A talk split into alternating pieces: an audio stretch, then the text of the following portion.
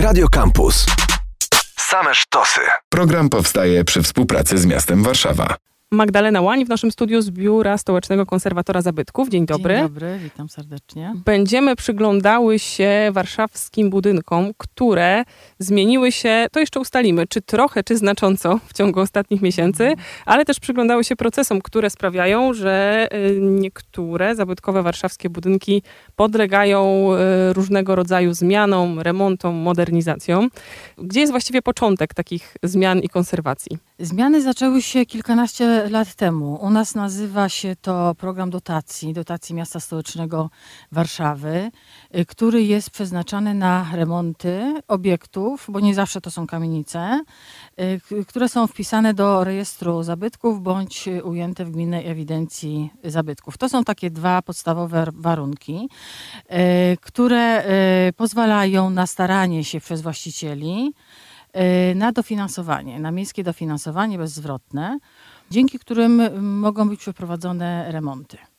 Rzeczywiście bardzo duży procent stanowią wspólnoty mieszkaniowe, które wszyscy członkowie mieszkają w kamienicy.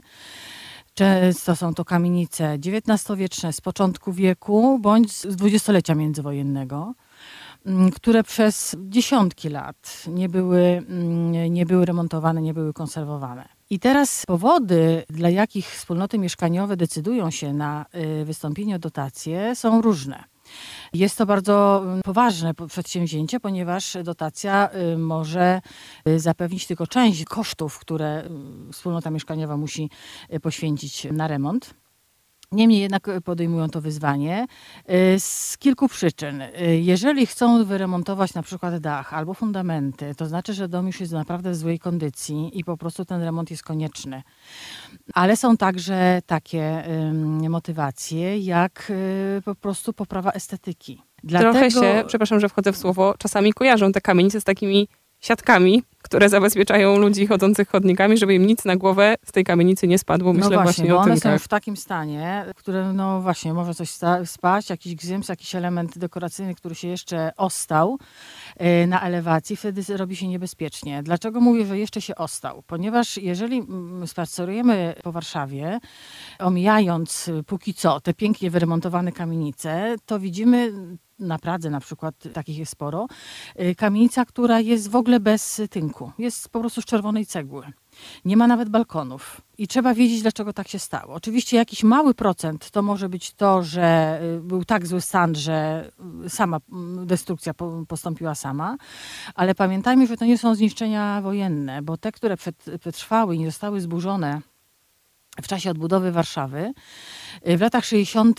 i 70. przeszły Armagedon. To znaczy zakwalifikowane jako kamienice burżuazyjne, no zresztą słusznie, były obce ideowo i wobec tego całą tą dekorację, którą miały przepiękną, wszystkie elementy, balkony z pięknymi tralkami, z pięknymi ozdobami nadokiennymi zostały po prostu obtłuczone. I bardzo wiele kamienic zostało po prostu zatynkowanych na gładko, na szaro. I tak dobrze, bo czasami po prostu zostawała czerwona cegła. Taki świetny przykład, co prawda nie z tego roku, to było to już kilka lat temu, mamy na ulicy Szpitalnej, naprzeciwko sławnej kamienicy Wedla, która się uratowała, nic tam właściwie nie zostało obtrącone, ale vis-a-vis przez wiele lat, no od wojny, od lat 50., 60., stoi narożna kamienica, która właśnie była zatynkowana na gładko, bez balkonów, żadnych dekoracji, nic tam się nie działo, ale wspólnota odgrzebała, że tak powiem, odszukała archiwalne zdjęcia, archiwalne materiały. Się okazuje, że ta kamienica była przepięknie zdobiona, to znaczy miała przepiękne elewacje i miała przede wszystkim balkony. I postanowili wrócić do tej pięknej elewacji, pięknych dekoracji i rzeczywiście starali się o naszą dotację, otrzymali ją. Robili to etapami, bo na raz tak wielkiego remontu nie można udźwignąć raz finansowo, a dwa, nasze dotacje są udzielane na remont, który jest zakończony w jednym roku kalendarzowym. Nie można przejść na drugi, bo się jeszcze nie skończyło. Wtedy niestety można utracić taką dotację. I zachęcam nas do spaceru na Szpitalną 5 i zobaczenia, jaka ta kamienica jest teraz piękna. I takich przykładów w Warszawie mamy kilka. Czyli tendencja jest taka, żeby wracać do tych pierwotnych kształtów, czy jednak trzymać się, roboczo to nazwę, tego minimalizmu, ale już wiemy, że on jest nienaturalny i wymuszony wydarzeniami z PRL-u. W niektórych przypadkach jest to minimalizm, to znaczy nie są odtwarzane wszystkie dekoracje, tylko ewentualnie te, które się zachowały, więc na przykład, nie wiem, jest 5 okien, a na 2 się zachowało, no to na tych 3 odtworzymy, a resztę niekoniecznie, ale widzimy tendencję taką, żeby odtwarzać całość elewacji. Też taki przykład mieliśmy 2 lata temu na ulicy Floriańskiej, na Pradze, przepiękna kamienica wielopiętrowa, chyba ma 6 czy 7 pięter z początku XX wieku, która była dość minimalistycznie ozdobiona, ale miała bardzo gustowny fragment dekoracji w stylu art déco. To były takie kafelki, płytki w kolorze kobaldowym układane na karo. Bardzo, bardzo to elegancko wyglądało i wspólnota poniosła ten ciężar. Odtworzyli, ona przez wiele lat, ta kamienica stała właśnie w cegle. Straszyła strasznie, bo jest o wiele wyższa od sąsiadujących i bardzo taka widoczna. Potem ją zatynkowano na gładko, a teraz odzyskała ten pierwotny wygląd. Rzeczywiście wygląda zjawiskowo. Czy w tych wnioskach statystycznie króluje właśnie Praga, na której kamienic zachowało się najwięcej? Nie. My staramy się udzielać dotacje tak, żeby w miarę równo rozłożyć to po Warszawie. Oczywiście zależy, jakie wnioski wpłyną, bo no to już nie mamy wpływu. Jako że właśnie jest ten warunek rok na remont, wobec tego wspólnoty muszą brać pod uwagę, żeby właśnie etapować. Jeżeli jest budynek z kilkoma elewacjami, na przykład no, narożny budynek, no to robią rok po roku. Takim absolutnie spektakularnym przykładem jest na przykład na Woli kolonia Wawelberga. Kolonia Wawelberga powstała w ostatnich latach XIX wieku. Mówi się, że najstarsze osiedle mieszkaniowe w Warszawie. Nawet, znaczy mieszkaniowe, robotnicze, bo one były specjalnie zbudowane przez Wawelberga dla robotników z jego fabryki. Na ówczesne czasy, no właściwie można powiedzieć, bardzo dobrze wyposażone. No może nie luksusowo, bo to były jednak domy robotnicze, ale znajdowało się tam wszystko, co jest potrzebne do życia. Teraz zachowały się tylko budynki, a pomiędzy nimi były najróżniejsze inne. I były pralnie, i łaźnie, i nawet kaplica, jakaś taka szkoła dla małych dzieci. Te małe budynki zostały już w PRL-u wyburzone, ale zostały 3 olbrzymie budynki ceglane i one właśnie od kilku lat etapami są remontowane i myśmy już na to jako miasto przeznaczyli 1 300 000 złotych. Wspólnota robi fantastyczną robotę. Oczywiście każdy ten remont jest konsultowany z konserwatorem zabytków. To nie jest tak, że przychodzi pan Franek z ekipą i po prostu remontuje, tak jak willa pod Warszawą. Tylko to są zabytki wpisane w rejestr właśnie albo w ewidencję i wszystkie te zalecenia konserwatorskie muszą być spełnione. Kolonia i te wyremontowane budynki laickim okiem wyglądają, jakby je ktoś wyszczotkował.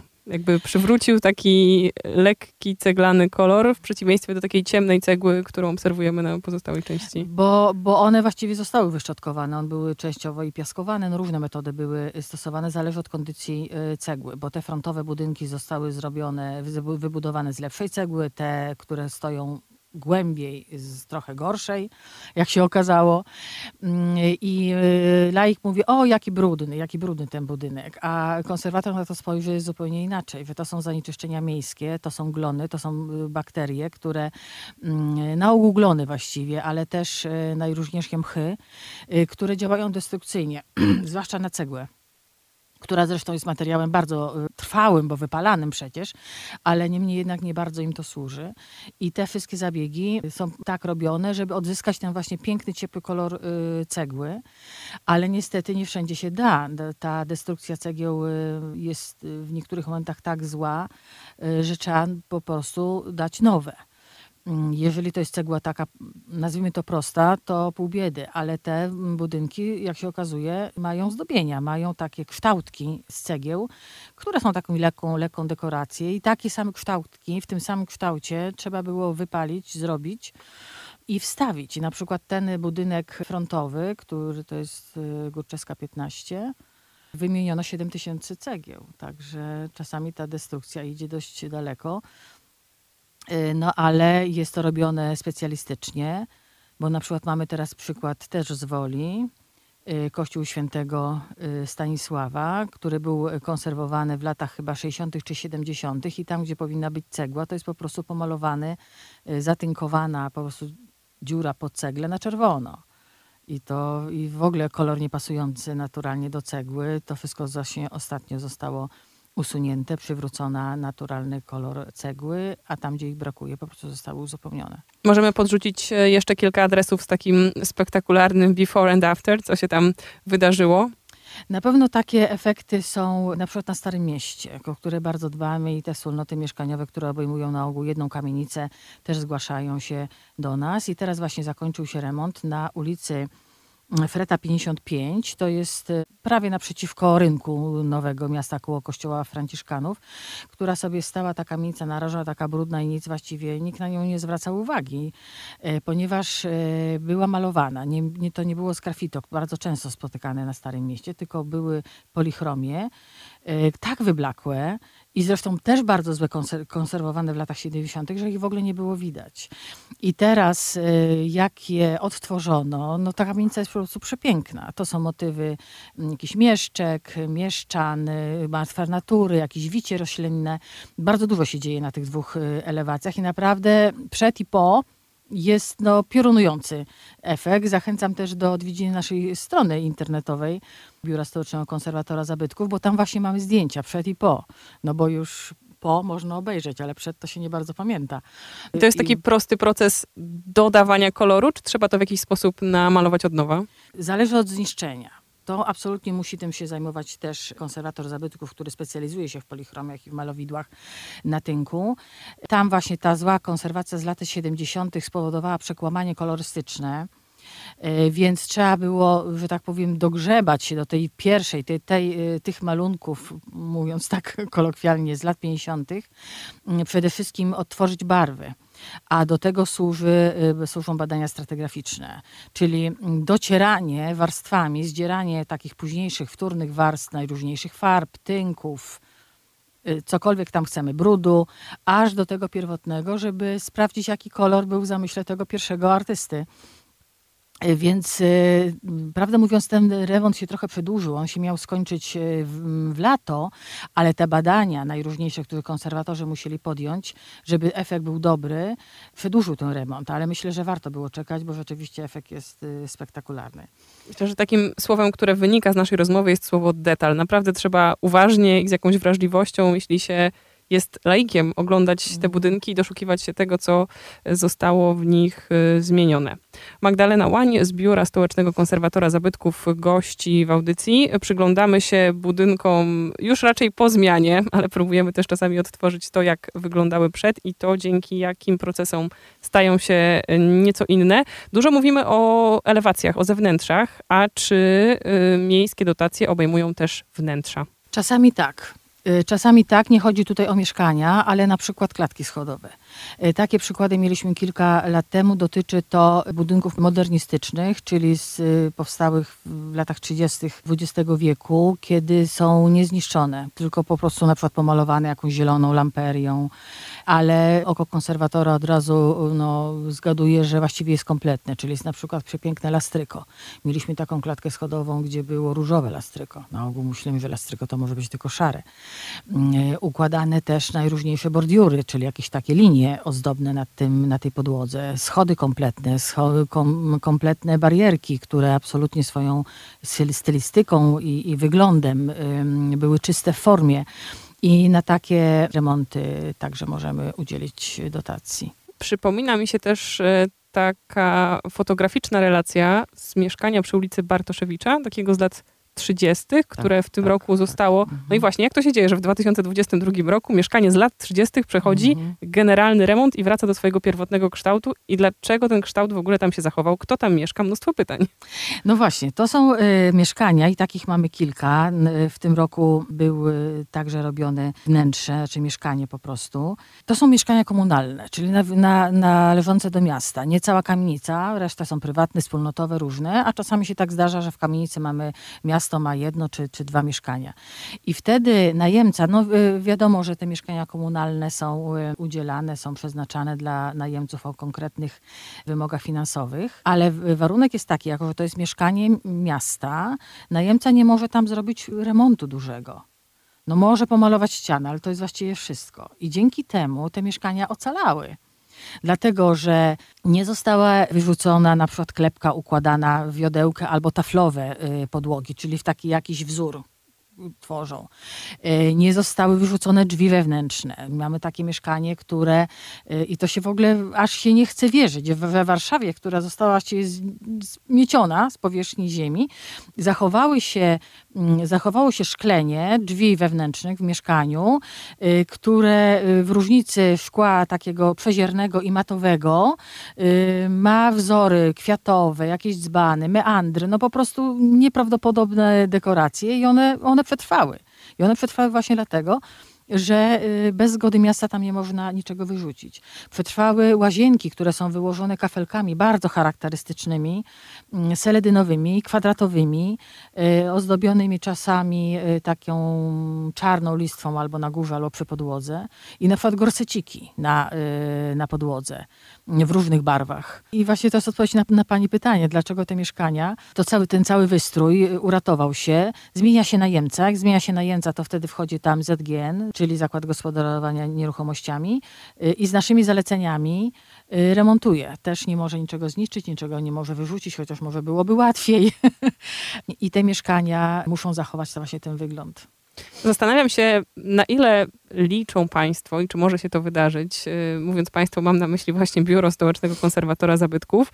Na jakieś architektoniczne zaskoczenia. Czy państwo już wiedzą, znają te wszystkie zasoby? Czy coś da się jeszcze odkryć takiego, co będzie nawiązywało do minionych czasów, oryginalnego, o czym być może dzisiaj nie wiemy? Architektonicznego nie, ale mieliśmy w tym roku wielkie zaskoczenie, jeśli chodzi o polichromię. Ponieważ my często współpracujemy ze społecznikami, którzy się pasjonują zabytkami. To są fundacje, stowarzyszenia o różnych nazwach, które nam sygnalizowały pamiątki po ludności żydowskiej na Pradze. I taką polichromię odkryto, najpierw tak bardzo wstępnie, a potem opłaciliśmy badania, na Ząbkowskiej 12, w oficynie. Jeszcze badania trwają, ale wszystko wskazuje, że to był dom modlitwy, ponieważ kamienica była zasiedlona przez Żydów i rzeczywiście bardzo, dość dobrze zachowane, chociaż pokryte jakimiś farbami, wtórnymi warstwami jakiegoś bielenia, ale to są dekoracje kwiatowe, dekoracje takich kolorowych płaszczyzn i to rzeczywiście było wielkie zaskoczenie, że jeszcze po tylu latach zachowuje się i to właśnie głównie na Pradze tego typu zabytek. Czy to jest taka romantyczna historia, to znaczy coś odpada ze ściany i wtedy widać fragment malowidła? Na ogół tak jest. Tak. Też mieliśmy, właściwie mamy taką sytuację na przykład na Białołęce. To jest sławna willa na Modlińskiej 257 o bardzo bogatej i ciekawej historii. Stała przez wiele lat jako rudera, stoi przy samej drodze przy Modlińskiej, przy jezdni. Teraz jest remontowana. Będzie tam taki, powiedzmy, centrum lokalne dzielnicy i tam ściany były pomalowane na jakiś tam kolor. Ale konserwatorzy podejrzewali, że może coś się kryć, że jakieś warstwy malarskie na przykład z 30-lecia, z 20-lecia. I robi się wtedy tak zwane odkrywki. Czyli w kilku miejscach na ścianie zdrapuje się tą wtórną warstwę, no to jest taki kwadracik tam, 5x7 centymetrów. I albo pokaże się coś, albo nie. Jeśli się pokaże, no to się dąży dalej. I tam rzeczywiście odkryto polichromię. Bardzo takie, powiedziałabym, trochę naiwne. Tam się mieścił dom poprawy dla dziewcząt przez długie lata. Piękna nazwa. Tak, bo to były dla po prostu młodocianych prostytutek ich szansa wyjścia na prostą. I to była dekoracja pomieszczeń.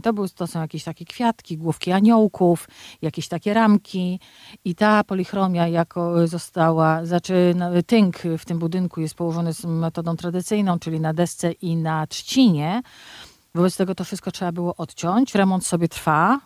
Tam ekipa budowlana remontuje dalej. Natomiast polichromie zostały odcięte razem z tynkiem, przeniesione do pracowni konserwatorskiej i właśnie opłacamy prace konserwatorskie nad tymi trochę naiwnymi, ale bardzo uroczymi polichroniami, które po prostu po remoncie wrócą na swoje miejsce. Pod lupą dzisiaj te warszawskie budynki oglądamy. To jest jakaś taka, moim zdaniem, radość, przynajmniej dla mnie, kiedy się widzi ten efekt przed i po, słucha o tym, jak znajduje się jakieś ślady, czy to życia dawnych mieszkańców, czy po prostu dawnej architektury w konkretnych adresach.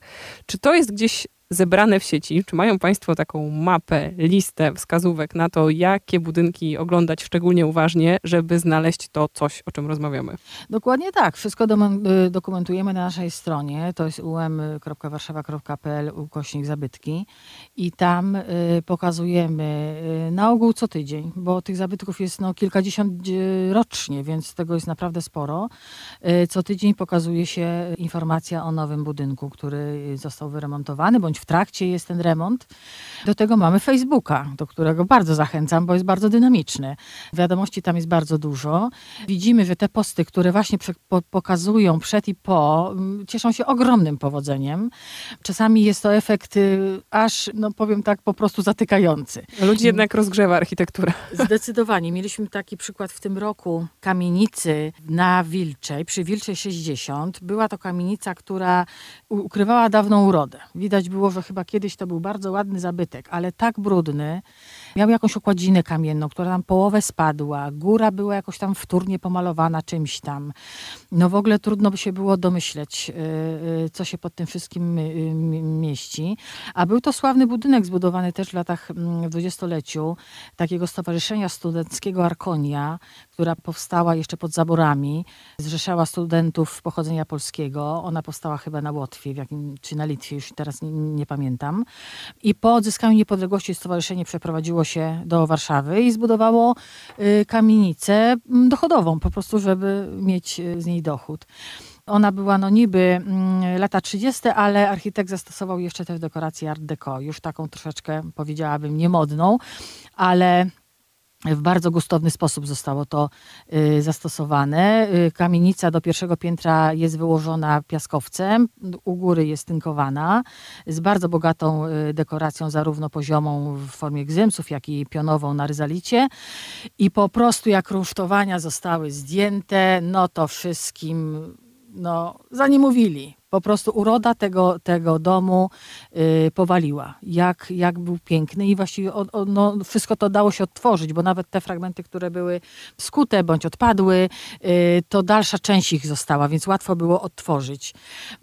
Zachęcam na Wilczą 60. Spacer i obejrzenie tej kamienicy. Czy ten spacer się odbędzie wiosną przyszłego roku w ramach warszawskich konserwacji? Właśnie. My od 6 lat promujemy te remonty i dotacje i w kwietniu co roku zapraszamy na spacer. Nazywa się to warszawskie konserwacje. Trwają na ogół 2 dni. Szlak jest tak poprowadzony, żeby, to trzeba oczywiście na piechotę przejść, ale tak, żeby te domy, te kamienice stosunkowo blisko były między sobą. I jest spotkanie pod danym adresem z wykonawcą, z przedstawicielem wspólnoty, które opowiadają właśnie, jak ten remont był robiony, na jakie trudności czy ułatwienia, różne historie po prostu związane z tym budynkiem. I muszę zaznaczyć, że z roku na rok te warszawskie konserwacje cieszą się coraz większym powodzeniem, bo warszawiacy są bardzo ciekawi tego, co się zmienia w mieście i że miasto pięknieje, powiedzmy sobie szczerze, jeżeli do tej pory przy ulicy stała rudera, a teraz jest przepiękna elewacja, to po prostu nie tylko ten dom, ale po prostu miasto pięknieje, ulica pięknieje. Wobec tego kogoś jest dla wszystkich. To jeszcze się odniosę do warszawskich konserwacji, które, nie wiem czy zawsze, ale w tym roku miały aplikację ze zdjęciami, gdzie można sobie było dokładnie ten efekt przed i po sprawdzić. Odsyłam też do archiwalnego odcinka audycji i podcastu Stacja Warszawa, gdzie o tegorocznej edycji tego festiwalu, chyba tak mogę nazwać, rozmawiamy. A za dzisiaj bardzo dziękuję. Magdalena Łań, Biuro Stołecznego Konserwatora Zabytków. Ja dziękuję. Program powstaje przy współpracy z miastem Warszawa. Radio Campus. Same sztosy.